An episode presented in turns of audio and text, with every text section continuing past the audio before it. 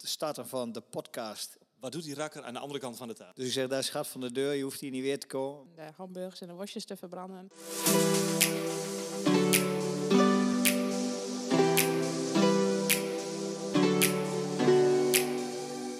De zomers worden steeds langer. Outdoor living en cooking raakt ingeburgerd in Nederland. We hebben of willen allemaal een overkapping of chillplek in de tuin. Maar voor veel mensen is barbecuen nog steeds traditioneel.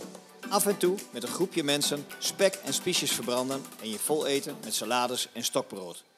Mark En Michelle, leren mannen en vrouwen de barbecue 365 dagen per jaar te gebruiken. puur. Lekker, verbindend en gezond. Als maaltijd of als gezellige barbecue met vrienden, familie of relaties. We gaan samen met jou op zoek naar de kunst van het barbecuen in de Barbecue Meesterschap Gespotcast.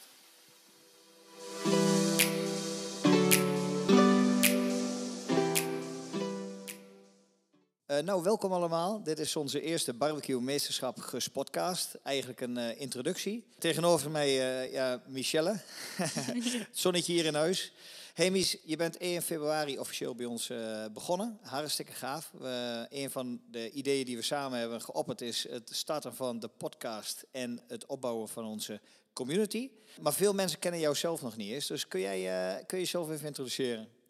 Ja, nou, ik ben dus Michelle. Ik loop hier nu denk ik ruim een jaar. Anderhalf jaar geleden hebben we elkaar ontmoet. Ik heb altijd eh, internationale handel gestudeerd. Toen eh, heb ik internationaal kalfsvlees verkocht. En vanuit daar kwam ik bij de versgroothandel terecht. En vanuit daar kwam ik als leverancier hier anderhalf jaar geleden binnengewandeld. Met mijn pakketje onder de armen. Super hè? Ik vergeet die dag nooit weer. Michelle wilde ons eh, varkensvlees verkopen. En ik dacht, varkensvlees, ik doe helemaal niks met varkensvlees. Dus ik zeg, daar is gat van de deur, je hoeft hier niet weer te komen. Maar de aanhouden wint, zo blijkt maar weer. En eh, ja, eh, het uh, Duroc-vlees was zo bijzonder. Dat, eh, ik heb het omarmd en vanaf dat moment hebben we het eigenlijk voortdurend in ons assortiment gehad en gebruikt tijdens workshops. Dus dat was natuurlijk achteraf een hele mooie en bijzondere binnenkomen, niet? Ja. Hey Mies, ehm, wij gaan de barbecue meesterschap gespotcast maken. En ja, barbecue meesterschap, dat is iets wat veel mensen nog niet kennen. Kun jij uitleggen wat wij bedoelen met barbecue meesterschap? Nou, we spreken hier eigenlijk eh, veel mensen. En ehm, de meeste mensen barbecuen eigenlijk nog via de traditionele eh, weg, de traditionele manier.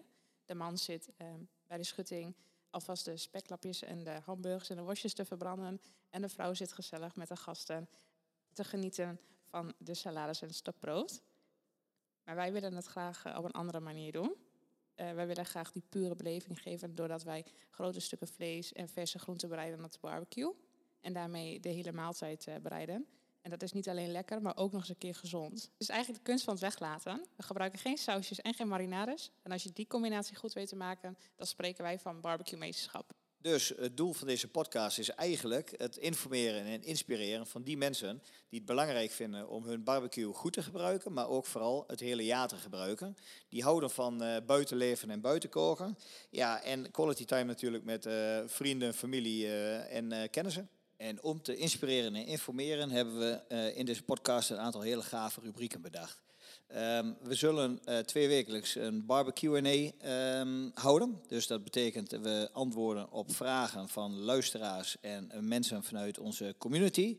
Ja, in de rubriek Gil jij of Gil ik, nou, dat wordt lachen. Want um, Michelle en ik gaan dobbelen. En wie het hoogst gooit heeft geluk. Want uh, de laagste aantal ogen die moet grillen. En dan maken we een fantastisch gerecht. We leggen deze helemaal uit. Hè. We lichten precies toe hoe de bereidingwijze is, de instelling van de barbecue.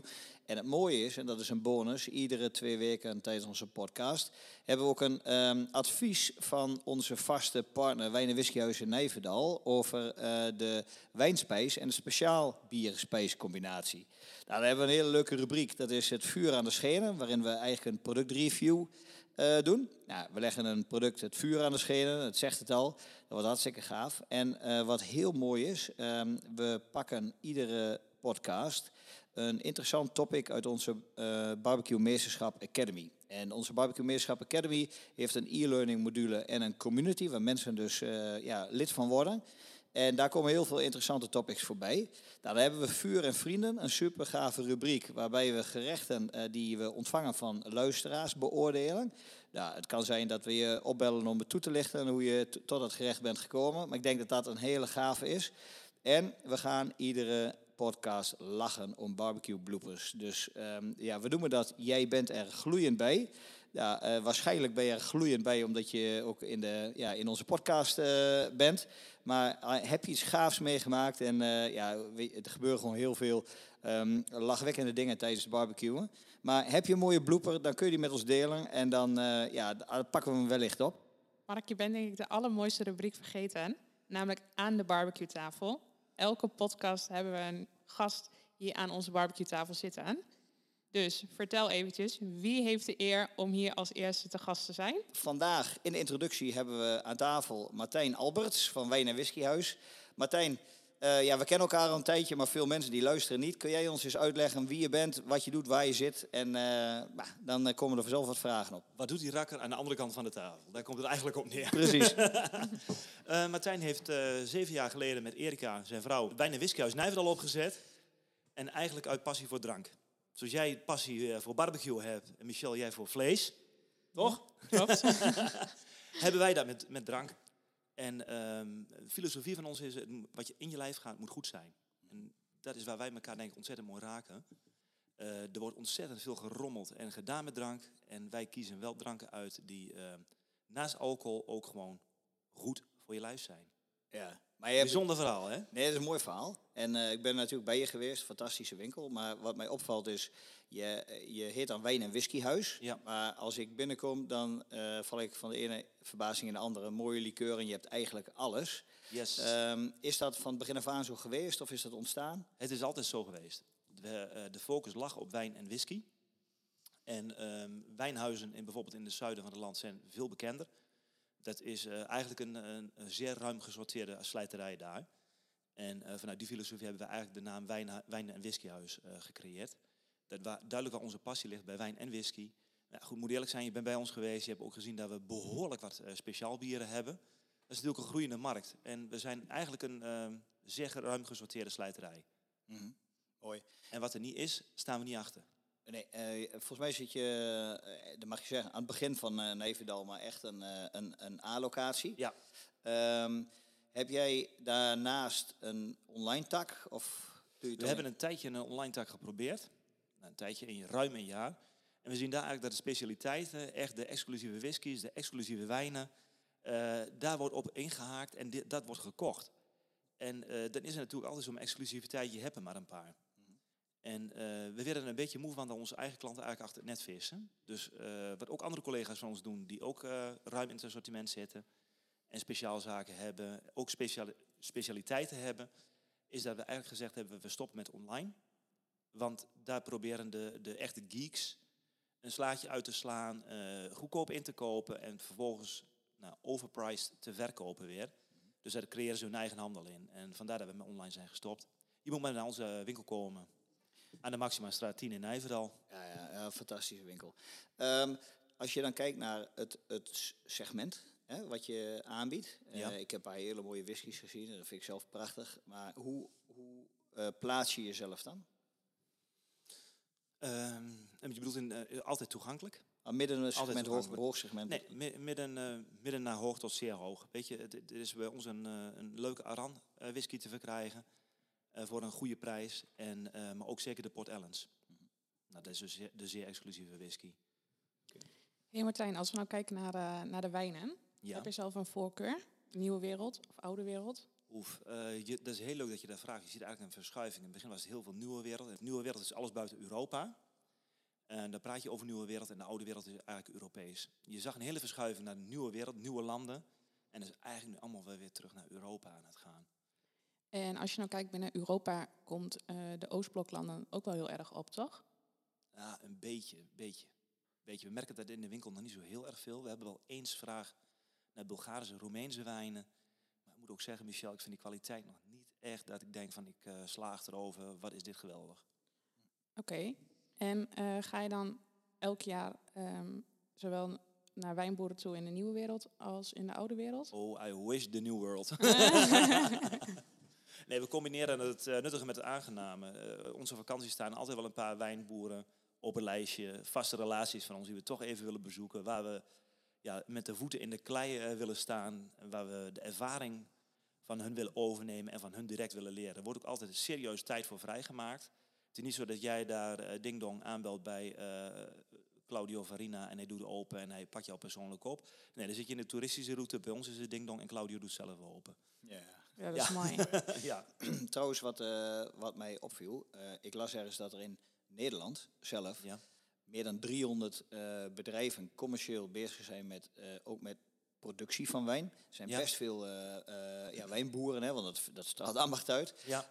hoe kijk jij naar de wijnproductie in Nederland? En dan met name kwaliteit, uh, zien we ontwikkelingen, wordt het beter, wordt het mooi, hoe, hoe, wat is jouw visie daarop?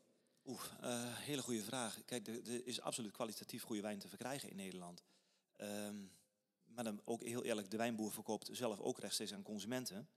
En enkele wijnboeren vinden dat hun verkoopprijs onze inkoopprijs moet zijn. Dat hoef ik jou niet uit te leggen. Daar kun je geen, geen chocola van bakken. Dat is niet te verkopen. Um, het is natuurlijk allemaal heel kleinschalig nog, waardoor de kosten hoog zijn. Dus de prijs van een fles wijn is ook hoog. En je zit snel rond de 10, 15 euro voor een uh, goede fles Nederlandse wijn. Hier in de omgeving heb je echt een paar leuke wijnbedrijven zitten die ook echt aan de weg aan timmeren zijn. En absoluut wel een podium verdienen. Um, maar ja, qua verkoopprijs zit je dan 10, 15 euro, zit je toch tegen een paar mooie Spanjaarden, Italianen, uh, Fransmannen aan te, te hikken. Ja. Die historie hebben en know-how hebben. Ja, dan is het inderdaad, vind ik het een lastig product. Mhm. Maar uh, we, de zomers worden steeds langer, hè? we krijgen hogere temperaturen. Wordt de potentie zeg maar, in Nederland om mooie wijnen te maken, uh, groeit dat in de toekomst, denk ja, je? Er zijn natuurlijk speciale uh, druivenrassen voor de Nederlandse grond, de Nederlandse markt. En die worden volop gebruikt. Hm. Dus het is er wel. Ja. En het is ook goed. Alleen um, voordat het commercieel doorgestroomd kan worden, moet er meer productie gedraaid worden, denk ik. Dat het, hun verkoopprijs naar slijterijen lager kan zijn. Ja.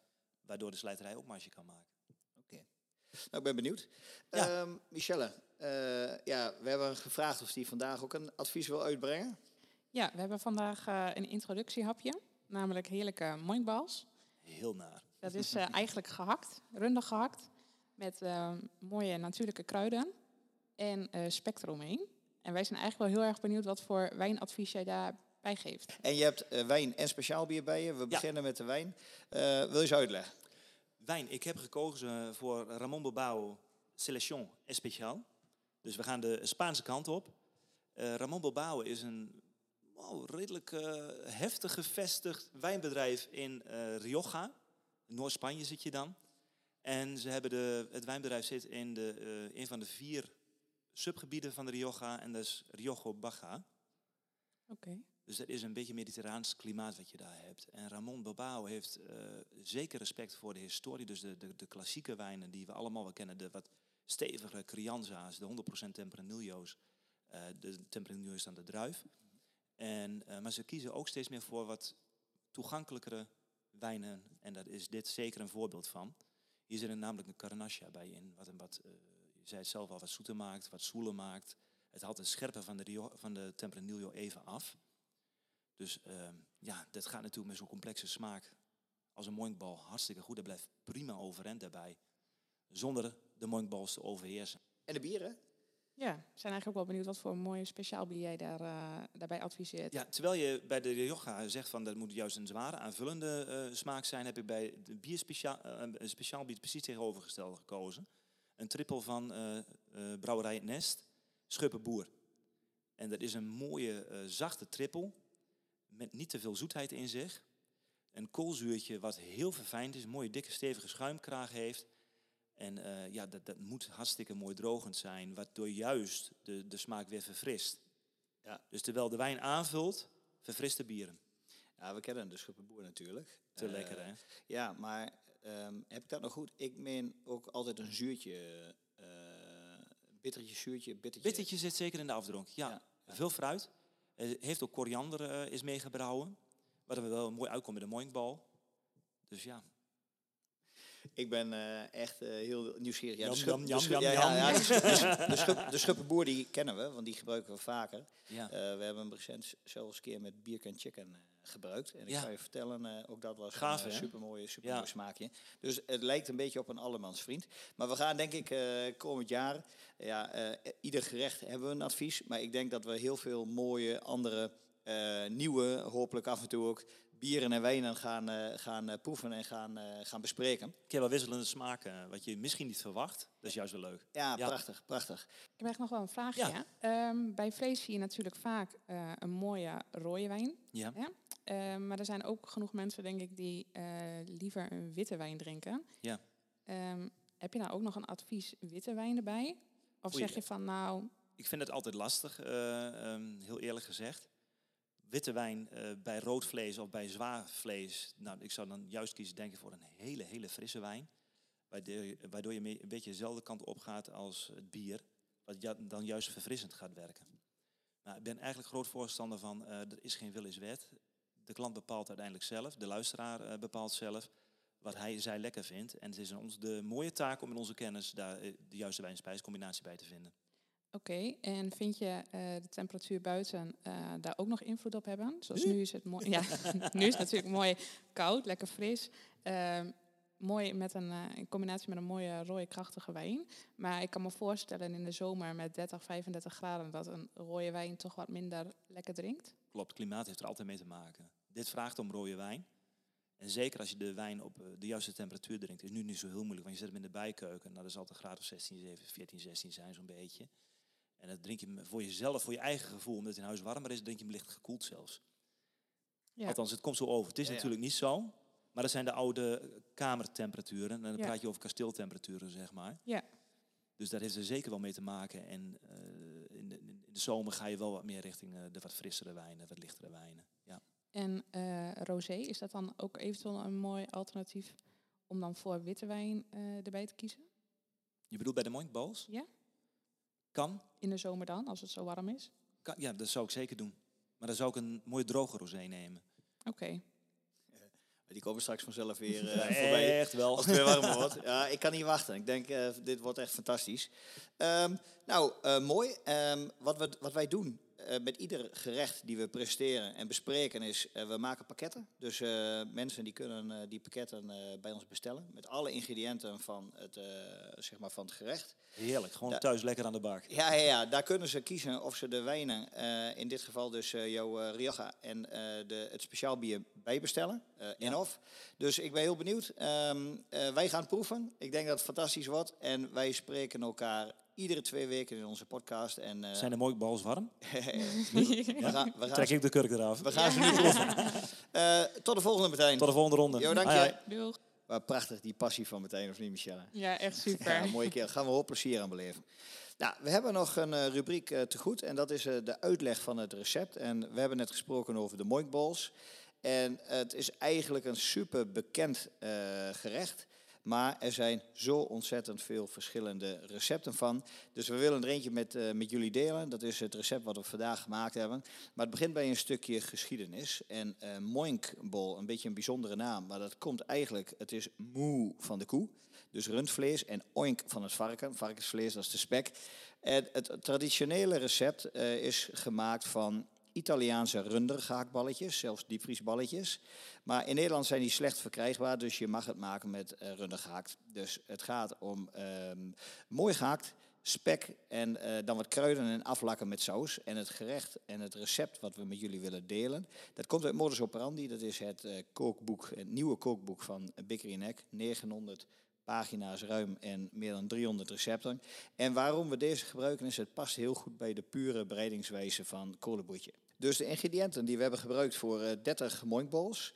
Eh er waren twee shallotten, twee teentjes verse knoflook, een half centimeter gemberwortel, eh, twee takjes koriander, een kilootje runder gehakt, een eitje, twee eetlepels oestersaus, een eetlepel Dijon mosterd, 40 gram panko, broodkruimels, maar dan Japans, 30 langwerpige plakjes ontbijtspek en twee eetlepels zoutloze rub. 100 milliliter uh, barbecue saus en twee lenteuitjes om het af te maken. En ik begreep natuurlijk wel dat uh, ja, oestersaus en uh, wellicht ook de barbecue rub en de saus niet helemaal bij onze pure beleving past. Maar bij sommige gerechten ja, ontkom je er niet aan. En ik zal je vertellen, zonder worden de moinkballs veel minder mooi. Dus dat nemen we voor lief. Nou, wat je nodig hebt is in ieder geval een uh, skillet of een uh, Dutch oven waar ze in kunnen. Ik heb het ook al eens gedaan in een aluminium bak, zo'n wegwerpbak. Dus dat werkt eigenlijk ook uh, prima. Een indirecte zone in je barbecue. Nou, dat is voor de meeste mensen wel bekend. Maar dat doe je of door de kolen aan één kant neer te leggen. Waardoor je een plek hebt waar geen directe hitte is. Of met een pleetsetter of een hittereflector steen. En natuurlijk een uh, roosje erboven en een goede thermometer. Want ook bij de moinkballs is de kerntemperatuur super belangrijk. Dus voor wat betreft de bereiding. Je pelt en je snippert de charlotten en de knoflook. En je schilt natuurlijk de gemberwortel en die rasp je vervolgens fijn. De blaadjes van de koriander, de koriander moet je even plukken. En die hak je vervolgens met de rest uh, fijn tot een uh, mengsel. Uh, dan meng je dat met het gehakt. En natuurlijk het ei, de oestersaus, de mosterd en de panko. En wat belangrijk is, je weegt dan porties af van ongeveer 35 gram gehakt mengsel. En daar rol je balletjes van. En dat is belangrijk, want als ze ongeveer allemaal even zwaar zijn, zijn ze ook ongeveer allemaal even snel gaar.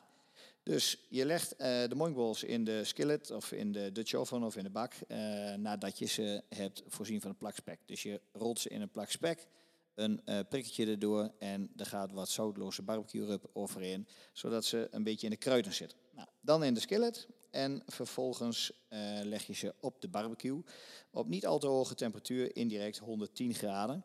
En wat een heel mooi extra aromaatje geeft, is als je er een handvol rookhout onder gooit. En wij hebben het gerookt met appelhout. Appel is sowieso, uh, rookhout van, van de appelboom, is sowieso een veel gebruikte door ons. We vinden het prachtig bij vis, maar zeker ook bij deze moinkballs. Nou, je laat ze vervolgens tot een garen tot een temperatuur van 60 in de kern. Je meet af en toe eventjes in zo'n balletje. En um, daarna bespreek, bestreek je de moinkballs rondom met de barbecue saus. Uh, voer je de temperatuur wat op en ga je ze na tot 70 graden in de kern. Nou, je uh, snijdt intussen de lenteuitjes eventjes in dunne ringetjes. En die gooi je, als die klaar is, over de moinkballs in. En dan heb je een fantastisch gerecht. Nou, wil je dit uh, mooie recept zelf namaken, dan is hij terug te lezen in de Modus Operandi natuurlijk. Maar ook bij ons in de Barbecue Academy onder de masterclass vlees. Dus uh, het is de moeite waard. Hey Mark, toen we de moinkballetjes aan het maken waren, toen kwam er een gast in ons barbecue atelier. En die vroeg of je de moinkbals ook kan bewaren tot de volgende dag. Ja, dat kan zeker. Al vind ik ze zelf het lekkerst direct nadat ze bereid zijn. Maar je kunt ze weer opwarmen. Uh, dan moet je ze op lage temperatuur in de oven of in de barbecue opwarmen.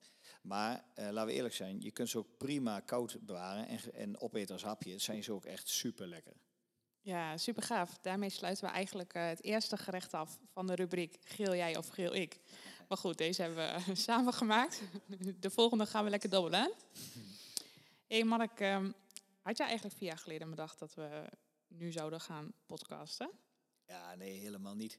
Bedoel, uh, uh, eigenlijk als je terugkijkt, ik wilde een uh, training- en coachingbureau beginnen en daarmee de barbecues gebruiken als tool.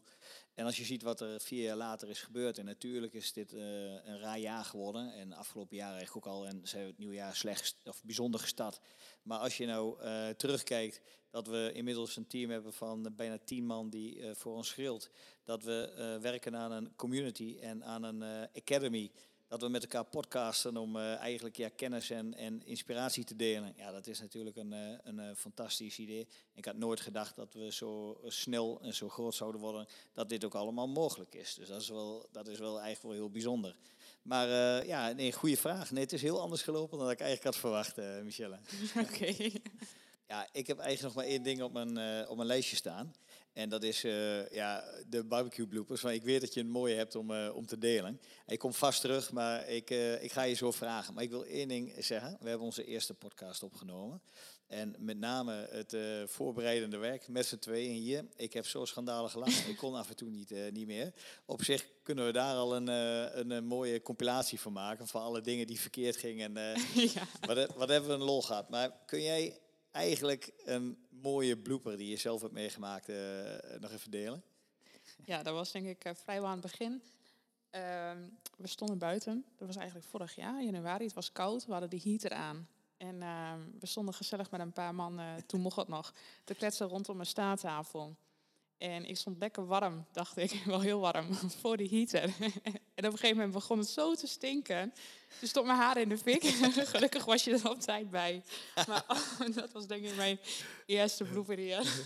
Ja, ik hoop dat we nog heel veel mogen volgen, want dat betekent dat we nog heel lang uh, samenwerken. Maar we hebben echt, als je kijkt naar de mensen die bij ons zijn uh, geweest in, uh, in workshops, masterclasses, dan hebben we waarschijnlijk heel veel voorbeelden. Dus ik hoop dat zeg maar onze, onze luisteraars, onze nieuwe luisteraars, onze vaste luisteraars hebben we natuurlijk nog niet, dat die dit horen en dingen met ons delen. En um, ja, ik denk dat we ze soms gewoon maar even moeten opbellen of zo om te vragen, om, om het zelf te laten vertellen. Maar um, ja, dat brengt ons denk ik aan het eind of niet? Ja, eigenlijk wel. De volgende podcast is over twee weken. Ik, kun je alvast iets vertellen? We hebben volgens mij een interessante gast. Ja, ja we hebben echt een hele gave gast. Dat uh, is Santiago, Santiago Rumling van Big Green Egg. Ja, die gaan we eens even interviewen. Ja, dat was echt echt heel tof. Big Green Egg hebben we nog niet zo lang uh, bij ons. Maar uh, ik weet heel zeker dat het super gaaf wordt. We hebben een paar mooie vragen voor hem. Dus ehm, nog even kort, Mies. Vond je het spannend? Ja, eigenlijk best wel blijft toch wel bijzonder om in zo'n microfoon te praten. wat vond je zelf? Ja, ik vond het super, super gaaf om te doen. En wat ik zeg, we hebben gelachen en uh, het was niet, niet, niet, altijd makkelijk. Maar ik denk dat het een uh, mooi resultaat is. En weet je wat het is? Het is de eerste keer en elke eerste keer is moeilijk. En uh, let op, je, er komt nog zoveel meer moois. Hey, we sluiten af tot de volgende ronde. Hè? Tot de volgende keer. Ja, ja.